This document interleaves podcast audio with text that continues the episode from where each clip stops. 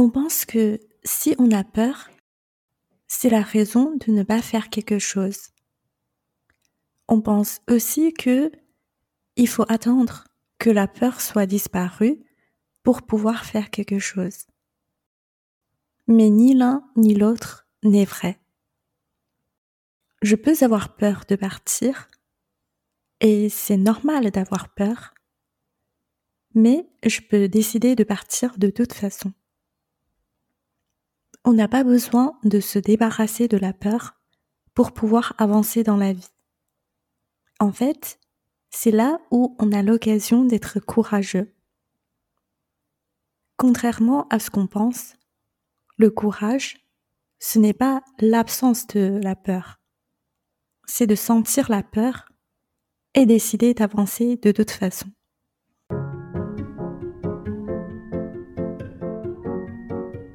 Vous écoutez Je veux divorcer, le podcast pour les femmes qui veulent partir après 10 ans ou plus de mariage.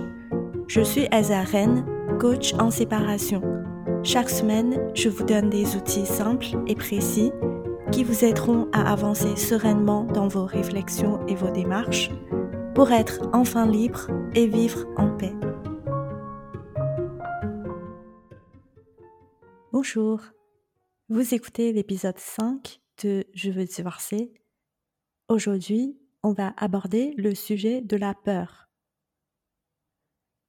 J'ai envie de partir, j'en peux plus de ma situation, mais je n'arrive pas à passer le cap. Je me sens bloquée dans cette relation, j'ai l'impression d'être prisonnière. Si vous vous reconnaissez dans ce que je viens de dire, sachez que la seule chose qui vous bloque, ce qui vous empêche de partir, c'est la peur. Vous avez peut-être peur de la réaction de votre conjoint. Vous avez peut-être peur de lui faire mal ou faire mal aux enfants. Vous avez peut-être peur de ce que les autres vont penser de vous, de vous faire passer pour euh, une mauvaise personne.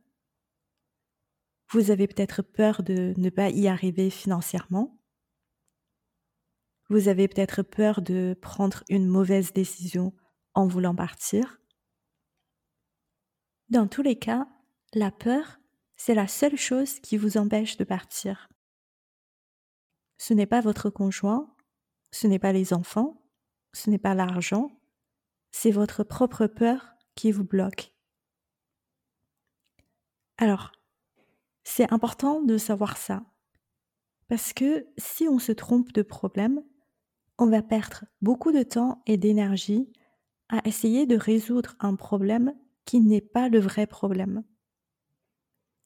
On va essayer d'aller argumenter avec son conjoint pour qu'il change d'avis, par exemple.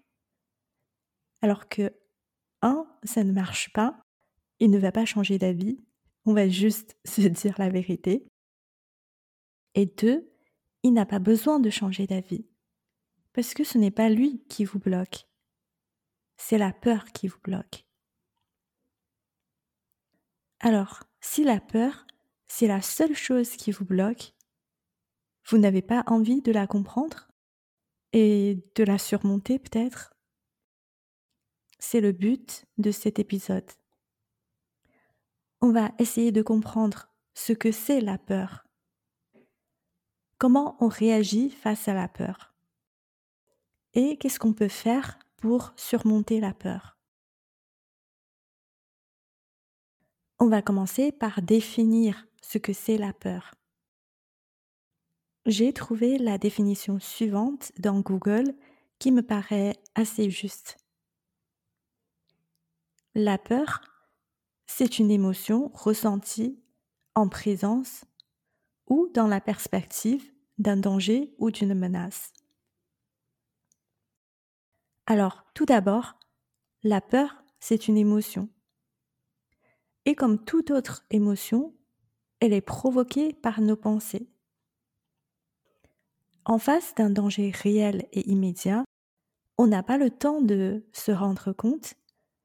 On a l'impression que la chose qui nous fait peur a causé la peur. Par exemple, si je traverse la rue et j'ai failli me faire euh, écraser par euh, une voiture, j'aurais l'impression que la voiture, c'est la cause de ma peur. Mais ce n'est pas vrai. C'est juste que je n'ai pas eu le temps de réaliser la pensée qui m'était traversée la tête à cet instant. Quelque chose comme euh, Ah, je vais mourir, par exemple. S'il n'y a pas cette phrase qui traverse ma tête, je ne vais pas sentir la peur. Dans une série que je regarde avec ma, ma fille, il y a un serial killer et parmi ses victimes, il y a une fille. Elle était attachée sur euh, une chaise, tout comme les autres. Mais euh, quand le serial killer a regardé dans ses yeux, il était choqué parce qu'il ne voyait pas la peur, alors que c'était la peur de ses victimes qui l'excitait. Mais la peur était complètement absente dans les yeux de cette fille, parce qu'elle a été éblouie, hypnotisée par la beauté des yeux de cet homme, qui est le serial killer. Elle ne ressent pas la peur. Parce que la pensée qu'elle avait dans sa tête à cet instant donné, c'était pas il va, me, tuer comme les autres victimes, mais c'est quelque chose comme euh, c'est incroyable ses yeux. Et dans ce cas particulier, ça lui a littéralement sauvé la vie. Donc, la circonstance est exactement la même. Le même serial killer, le même endroit. Ce qui est différent, c'est la façon de penser de cette fille, qui a créé en elle une émotion différente que la peur, qui l'a conduit à réagir différemment. Je trouve que c'est un exemple intéressant pour euh, illustrer que notre émotion est créée par notre pensée et pas la circonstance. Mais euh, contrairement à ce cas extrême, la peur, c'est une émotion qui nous a beaucoup servi pendant l'évolution de l'espèce humaine. C'est une émotion qui a été conçue pour nous sauver la vie. Parce que si on n'a pas peur, on va juste sortir de sa caverne et s'exposer à tous les dangers. On risque de se faire manger par un tigre ou un lion. On risque de se faire attaquer par un autre tribu. On risque de se faire tuer par euh, le froid, par exemple. Mais comme on a peur et on réagit vite face à la peur, c'est-à-dire soit on se fige et on reste immobile en attendant que le danger passe, soit on court très vite pour s'enfuir. Et si les deux ne sont pas possibles, on passe à l'attaque. Donc la peur, ainsi que nos trois façons de réagir face à la peur, nous a souvent sauvé la vie. Cependant, de nos jours, dans la vie moderne, surtout dans les pays occidentaux, la peur ne nous sert pas vraiment, dans, on va dire dans 90% des cas. Parce que on n'est plus exposé aux dangers physiques dans sa vie de tous les jours, sauf en période de guerre. La peur me sert encore quand ça m'empêche de conduire comme une folle sur l'autoroute, ou de me balader en pleine nuit dans un endroit pas très safe. Mais à part ça, la peur ne me sert pas vraiment. Au contraire, la peur peut être un obstacle dans la réalisation de mes objectifs, mes projets, mes rêves. La peur peut m'empêcher d'avancer dans ma vie et de la vivre pleinement.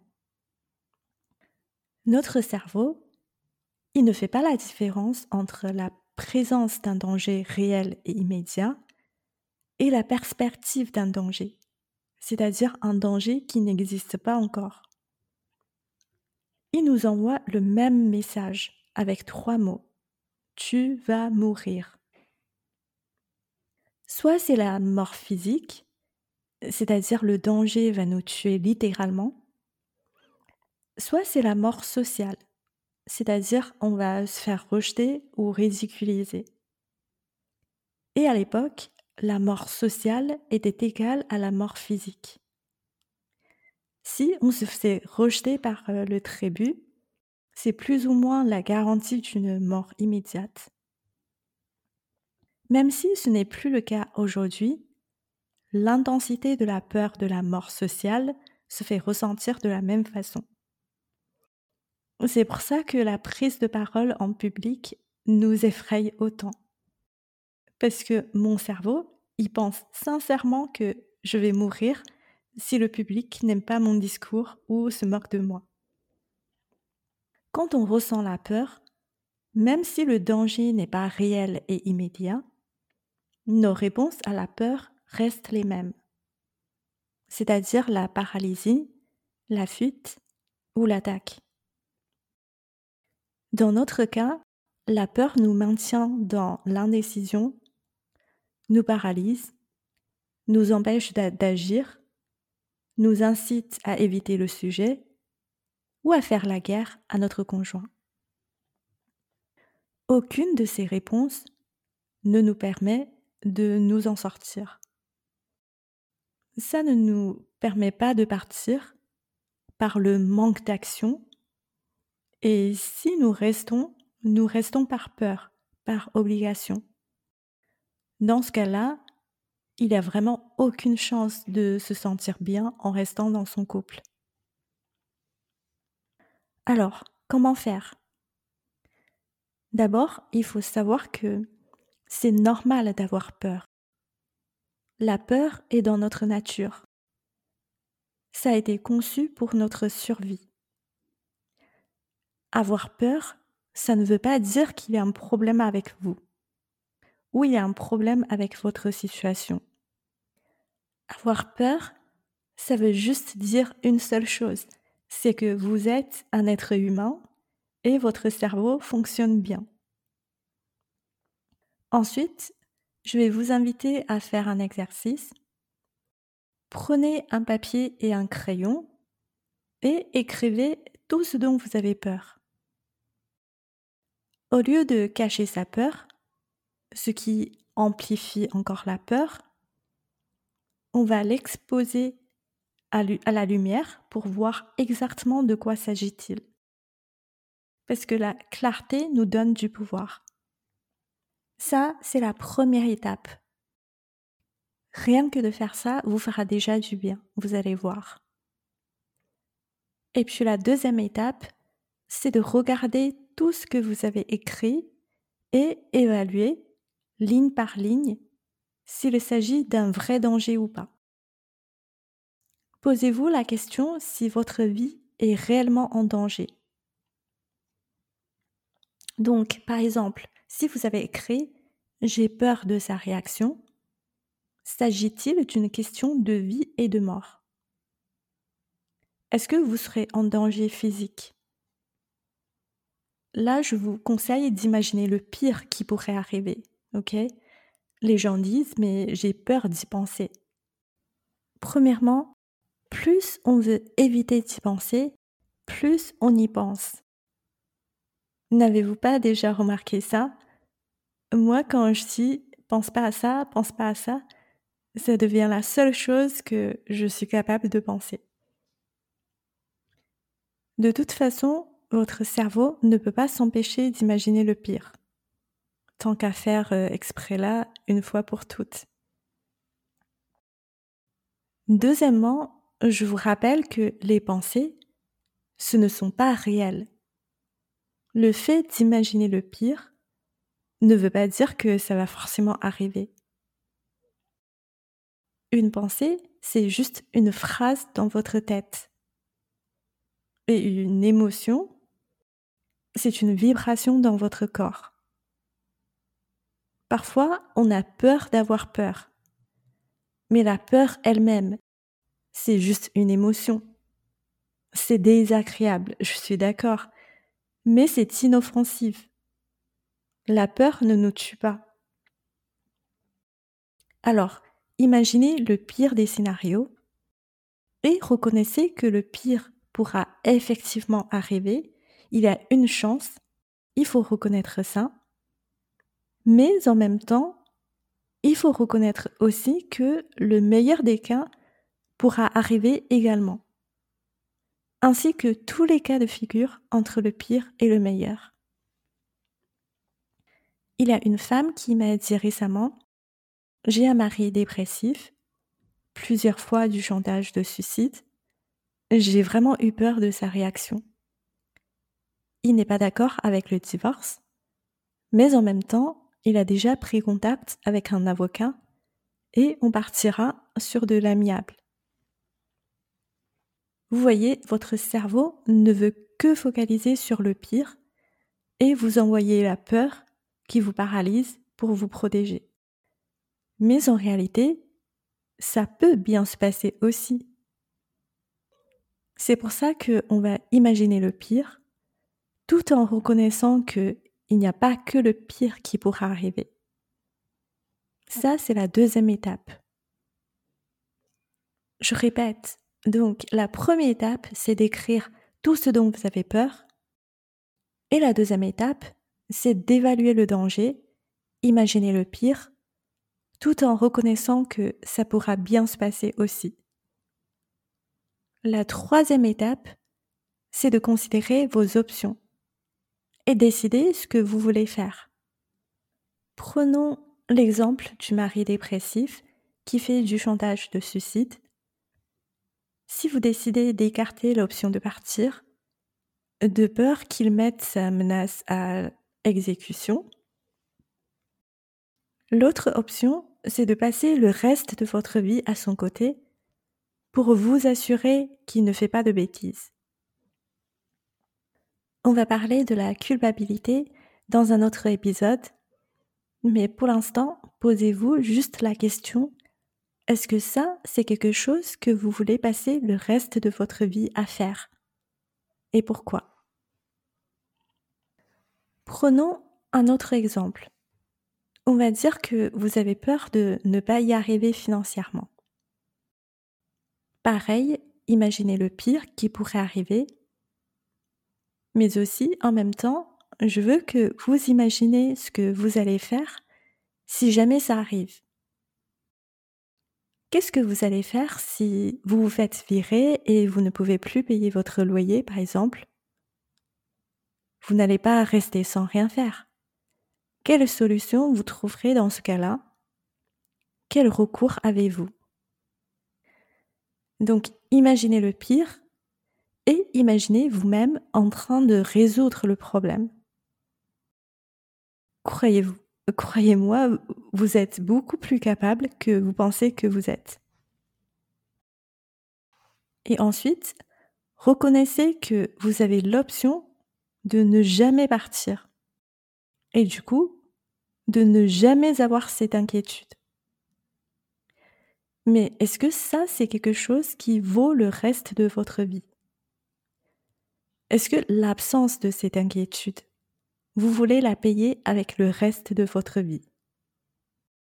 Là, il n'y a que vous qui pouvez répondre à cette question. Dites-vous juste la, vérité à vous-même. Quant à la peur de ce que les autres vont penser de vous, sachez une chose. Vous n'avez pas vraiment peur de ce que les autres vont penser de vous. Ce que les autres vont penser de vous, en soi, ne va pas avoir un effet sur vous. Ce dont vous avez vraiment peur, c'est comment vous allez sentir s'il y a quelqu'un qui dit que vous êtes une personne égoïste, par exemple, vous allez peut-être sentir la culpabilité, la honte, l'humiliation, la colère. Et c'est ça qui va vous faire mal. C'est ça qui va c'est ça qui vous fait peur. Vous avez peur d'une émotion négative que vous allez sentir dans le futur. Alors, déjà, cette émotion négative, c'est vous qui la créez par votre façon de penser.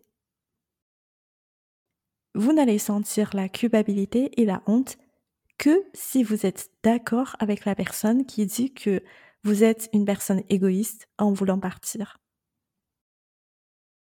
Par exemple, si vous me dites Elsa, je t'aime pas parce que t'es une blonde, est-ce que je serais offensée? Non. Parce que je suis sûre que je ne suis pas blonde. Donc, je me sens pas concernée. Ça me fait juste rigoler. Alors que si je me fais décolorer les cheveux et je deviens blonde, et je m'identifie comme une blonde, là je vais peut-être me sentir offensée si vous me dites ça. Parce que je suis d'accord que je suis blonde. Et vous, vous allez sentir la culpabilité ou la honte uniquement si vous êtes d'accord que vous êtes une personne égoïste en voulant divorcer. Et je vais aussi vous dire que vous faites tout ça pour euh, éviter de sentir les émotions négatives dans le futur.